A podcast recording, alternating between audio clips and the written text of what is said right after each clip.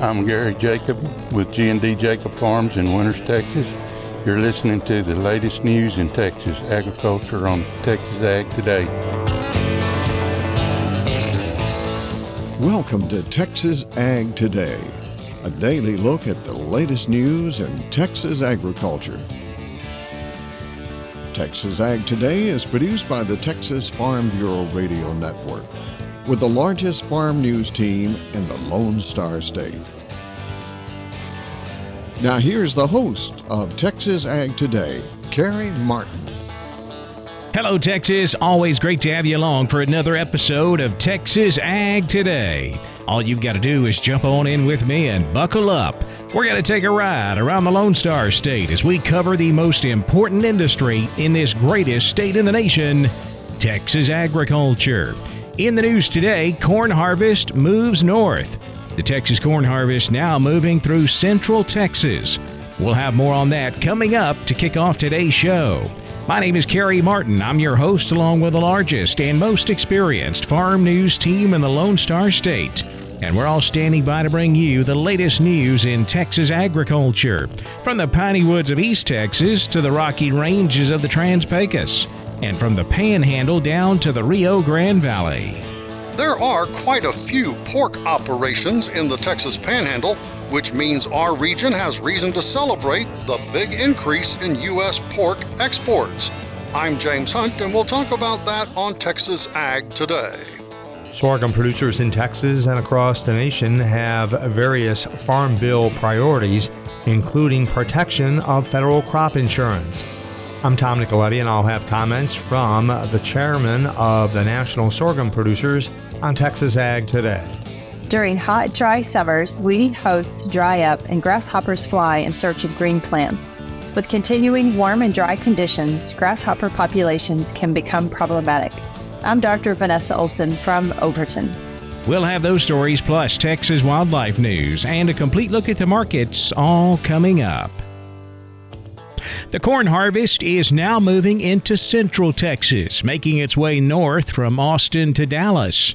Mark Prince farms in Coupland outside of Austin, and he says he's very pleased with the harvest on his dryland corn. We're about five days into harvest now, and so far we've been finding some good corn yields. You know, averaging from about 110 to 165 bushels an acre here in this area, which is uh, we're considered really well for this dryland corn. We expect to see some more good yields as the harvest goes along. And that is a big turnaround from last year. Yield wise, it's a lot better, but it, it's definitely warmer this time of year, it seems. But this is, I say, normal for a Texas summer. We expect hot and dry this time of year, coming through June and July and August. But the rain was definitely a blessing this spring. The crop that we're harvesting now, we're pleasantly surprised for what we're reaping now with the, like I say, as hot as it got and dry. And Prince's good harvest is reflected in the latest Texas corn crop ratings. The numbers that came out this week show a whopping 80% of the Texas corn crop rated good to excellent, 25% fair, and only 5% rated poor to very poor. The hot, dry weather is elevating the risk for wildfires across Texas. Persistent triple digit temperatures and dry conditions across much of the state has increased the risk of wildfire, prompting the Texas A&M Forest Service to urge everyone to be careful with anything that can create a spark and ignite a fire outdoors. This week alone, the Forest Service has responded to 14 wildfires burning more than 500 acres, and the risk may be higher toward the end of the week as wind speeds are expected to pick up in North, Central, and South Texas, the southern region of East Texas, areas in the rolling plains near Wichita Falls and Abilene, and areas near San Angelo, Fredericksburg, and San Antonio. The Forest Service says the risk for wildfire activity will remain elevated through the first week of August as very hot and dry conditions are likely to continue. For the Texas Farm Bureau Radio Network, I'm Jessica Domel. Commodity checkoff programs are coming under attack in Congress. There's a proposed amendment to USDA's fiscal 2024 appropriations bill filed by Representative Victoria Spartz of Indiana that would bar USDA from operating the 22 checkoff programs. National commodity groups like the American Soybean Association, National Cattlemen's Beef Association, and the National Milk Producers Federation have all issued statements opposing the amendment. There are quite a few pork operations in the Texas Panhandle. James Hunt says that's a good reason to celebrate the big increase in U.S. pork exports. As we've discussed this week, U.S. beef exports, coming off a record year in 2022, are down a bit so far this year. But for pork, the story is very different. The volume of U.S. pork exports year to date is running 14% ahead of last year's levels. Much of the increase relates to the performance of the top export destination for U.S. pork, Mexico, where export totals are on a record shattering pace. But another country to take note of is China.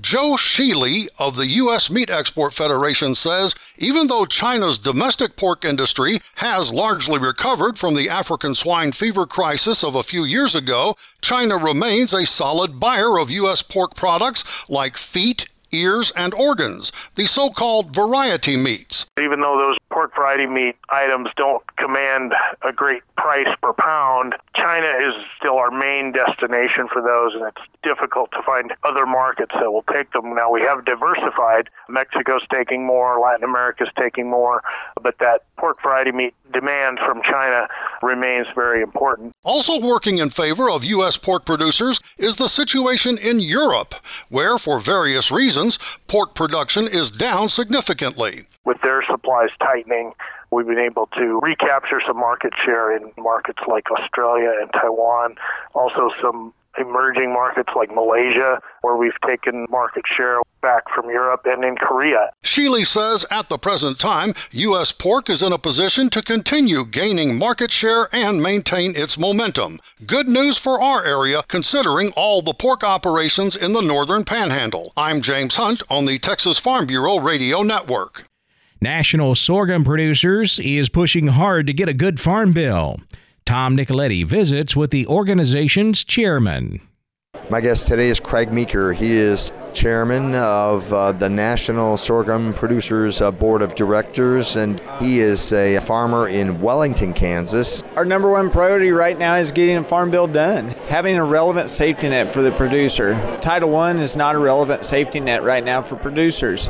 We're advocating for more dollars in the farm bill and advocating to get a relevant safety net that gets that safety net up closer to the cost of production. We'd love it to be over the cost of production, but at least get it close to the cost of production for producers. The next key issue is, of course, not having any harm done to federal crop insurance. Federal crop insurance is paramount to producers, especially sorghum producers, as we make risk management decisions, whether it be marketing our grain and other opportunities. Federal crop insurance allows us to do that. It's a backstop for us. So it's again part of that risk protection portfolio that we use, and we're going to advocate strongly to have no harm done for federal crop insurance and advocate, quite frankly, to enhance federal crop insurance. You know, we have some new products that, that we've been working very closely with RMA on that we're bringing to the market this year with an irrigated program that's an area based program, but it really gives producers an opportunity to insure irrigated sorghum. Another thing that NSP is working on through the Farm Bill is to have a voluntary incentive based conservation program that the producers can engage in if they want to. If they don't want to, let's find another product that we can work with. But we don't need a one size fits all product given from somebody that isn't living on that land, that's not producing on that land today or for generations before them. That is Craig Meeker with the National Sorghum Producers. I'm Tom Nicoletti at the Texas Farm Bureau Radio Network. Hot and dry weather can bring on the grasshoppers. Forage specialist Dr. Vanessa Olson tells why. Grasshopper eggs are deposited in the soil half to two inches deep in weedy areas, fence rows, ditches, and hayfields. The eggs hatch in the spring and early summer. Eggs of different grasshopper species hatch out at different times. The young grasshoppers can be seen throughout the spring and early summer.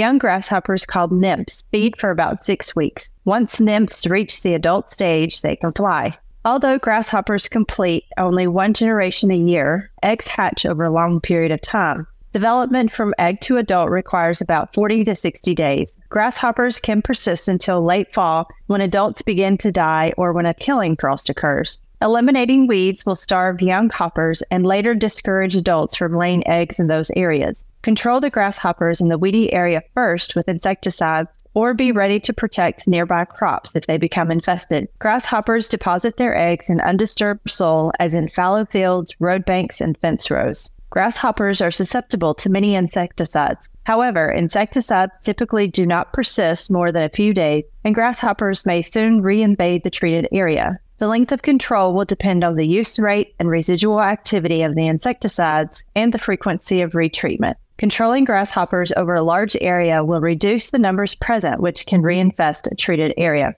Monitor grasshopper infestations and treat threatening infestations while grasshoppers are still small. Immature grasshoppers are more susceptible to insecticides than adults. This is Dr. Vanessa Olson with Texas A&M AgriLife Extension in Overton for Texas Ag Today. Parts of Texas may be impacted by a new proposal from U.S. Fish and Wildlife and NOAA. I'm Jessica Domel, and I'll have more coming up on Texas Ag Today.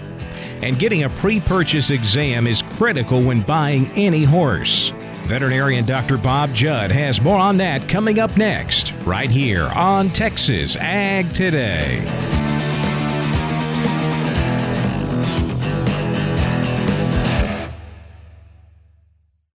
Why do you listen? I just want to stay informed while I'm on the go. News on the radio, it's nice because it's just a quick snippet and I don't have to go searching for it or grab a paper. I listen to radio because anywhere that I'm going, I'm listening to music or I'm listening to a talk show or I'm just trying to stay up on current events. I always tune into the radio to see if I need to take shelter or where it's hitting to see what I need to be preparing for. Why do you listen? Go to whyilisten.com, tell us why you listen, and you have a chance to win $500. Visit whyilisten.com today.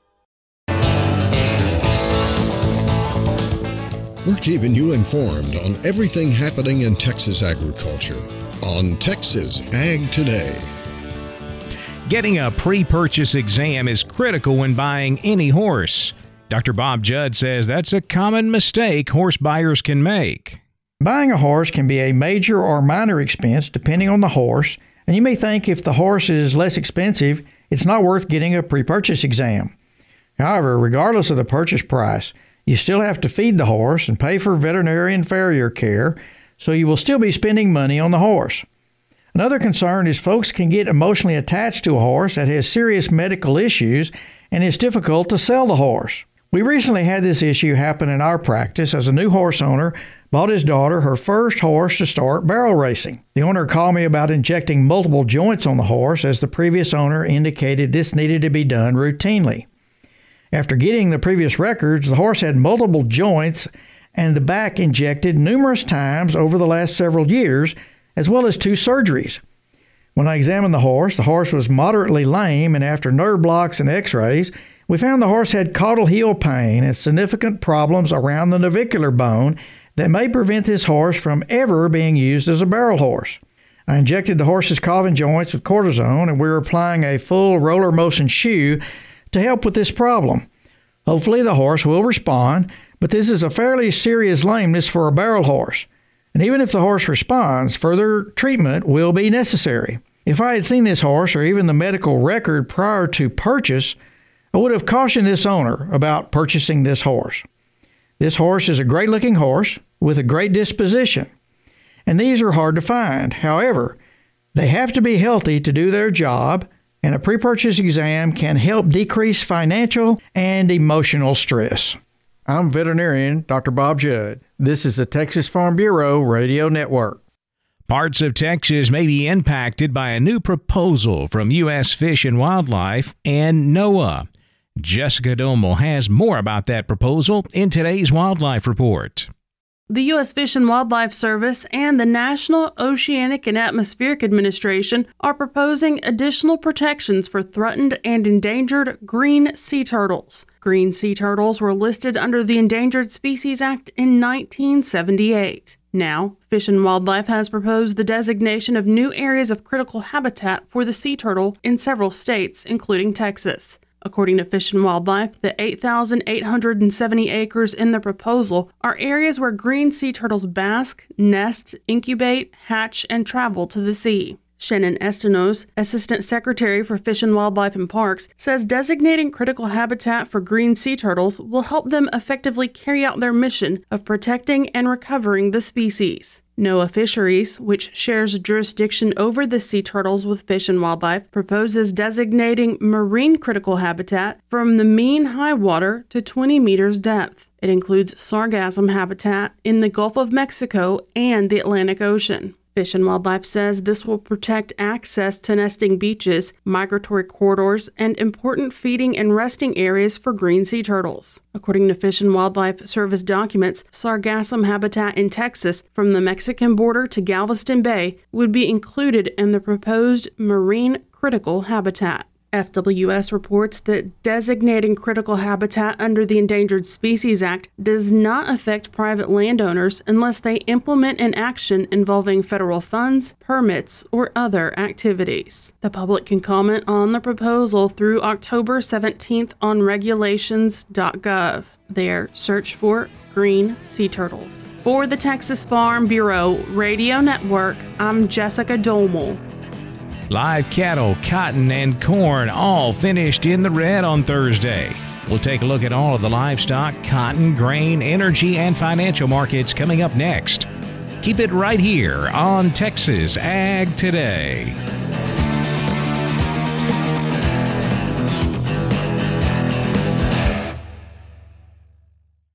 Why do you listen? I typically listen here at work from my desk on my way to work in the morning. When we wake up, it goes on the radio. I can hear a song and be instantly transported back to a time in my life that I enjoy remembering. I think that's what I like listening to radio for is just to stay informed on whether it's news, sports, new music, anything. Why do you listen? Go to whyilisten.com, tell us why you listen, and you have a chance to win $500. Visit whyilisten.com today. We're giving you the market information you need on Texas Ag Today. Live cattle, cotton, and corn all headed south on Thursday. We finished lower in the live cattle market, higher on feeder cattle. August live cattle dropped 62 cents, 178.05. The October down 45 at 179.50. December live cattle 15 lower, 183.40. On the feeder cattle market, August was up 45 cents, 244.65. September up 82 at 248.27. The October up 90 at 250.35. Cash fed cattle market very quiet this week. We've only sold about 3,000 head. That was at steady money, but again, that's a drop in the bucket, not enough to test the market. Feedlots are asking 180 to 182, but the Packers not getting anywhere close to that so far this week. Boxed beef prices mixed Thursday. Choice down 20 cents at 303.14. Select up 17 at 279.98. Now let's check the auction barns. We're walking the pens with Larry Marble. Gary Butler's on the line. Gary Butler Nixon Livestock sells them on Monday. Gary, how did this week's sale go? Well, Larry had another good sale. Uh, we wind up with 1544 uh, cattle and 151 cows and 24 bulls. Uh, old calf market still steady to higher. Uh, I thought the cattle sold real well uh, Monday. Uh, two and three weight steers, 213 to 302. Heifers, $1.93 to 295. Three and four weight steers, 227 to 230. Heifers are 231 to 295. Four and five weight steers, 221 to 280 heifers, 210 to 260. Five and six weight steers, 213 to 258. Heifers, 204 to 295. Six and seven weight steers, 204 to 245. Heifers, $1.91 to $1.48. Seven and eight weight steers and bull yearlings, $1.98 to 236. And heifers, $1.76 to 245. Uh, like I said, this calf market is uh, is really, really, really good. Uh, cows. We got the dollar four for the best cow. Bulls, a dollar to a dollar twenty six. Stocker cows, six hundred to eleven hundred. Pairs, 895 1235 Larry. Do you know of anything for this next Monday? I have, uh, I think there's 18 uh, these cows middle aged, I guess. Uh, Angus Plus cows coming. They'll be they'll be all palpated, uh, and uh, they should should be pretty good kind of, kind of quality cows. Uh, that's all I know of right offhand, Larry. Tell everybody how to get a hold of you for the next sale, Gary. You can get us here at cell phone 830-582-1561 or 62. Catch me on the mobile 830-857-4330, Larry. Neighbor, that's it for Walking the Pens on the Texas Farm Bureau Radio Network. I'm Larry Marble. There was Gary Butler. We'll see you back again right here on Texas Ag Today. Now back over to the futures market where lean hogs closed mixed Thursday. August hogs were up 37 cents, 102.02. October down 37, 83.25. Class 3 milk was higher. July milk up 4 cents, 13.82 a hundredweight. August milk up 3 at 17.05 a hundred. Big drop in the cotton market on Thursday. Of course, we've seen a nice move higher in this market. It is a bit overbought, so traders came in and took some profits, also squaring out positions because we're here at the end of the month. And add to that a rising U.S. dollar, and that definitely set the stage for a lower market on Thursday. October cotton dropped 336 points, 86.62. December cotton down 355 at 84.38. Corn market was lower on Thursday, despite the fact that there was another Russian attack on the Ukrainian port of Odessa. That did boost the market early in the trading day, but when we got to the close, we had turned it around and finished lower. September corn down 7, 533 and a quarter. December corn down 6 at 542 and a quarter. Wheat complex was mixed. Hard wheat steady to higher. Soft wheat finished lower. September Kansas City wheat up one and a quarter, eight sixty six and a half. September Chicago wheat down seven and a quarter at seven twelve and three quarters. In the energy markets, August natural gas down 16 cents at 250. September West Texas crude oil up 97 at 79.75 a barrel. The financial markets were lower Thursday afternoon. The Dow down 238 points at 35,281. The Nasdaq down 77, 14,050. The S&P down 29 at 4,537. That wraps up our look at the markets, and that wraps up this edition of Texas Ag Today. I'm Carey Martin. Hope to see you back here next time as we cover the most important industry in this greatest state in the U.S. of A. Texas agriculture. Thanks for listening to Texas Ag Today. Be sure to subscribe to our podcast on Apple Podcasts, Google Podcasts, or Spotify. For more Texas Ag news and information, check out our website at texasfarmbureau.org or tfbradio.com. Texas Ag Today is a production of the Texas Farm Bureau Radio Network.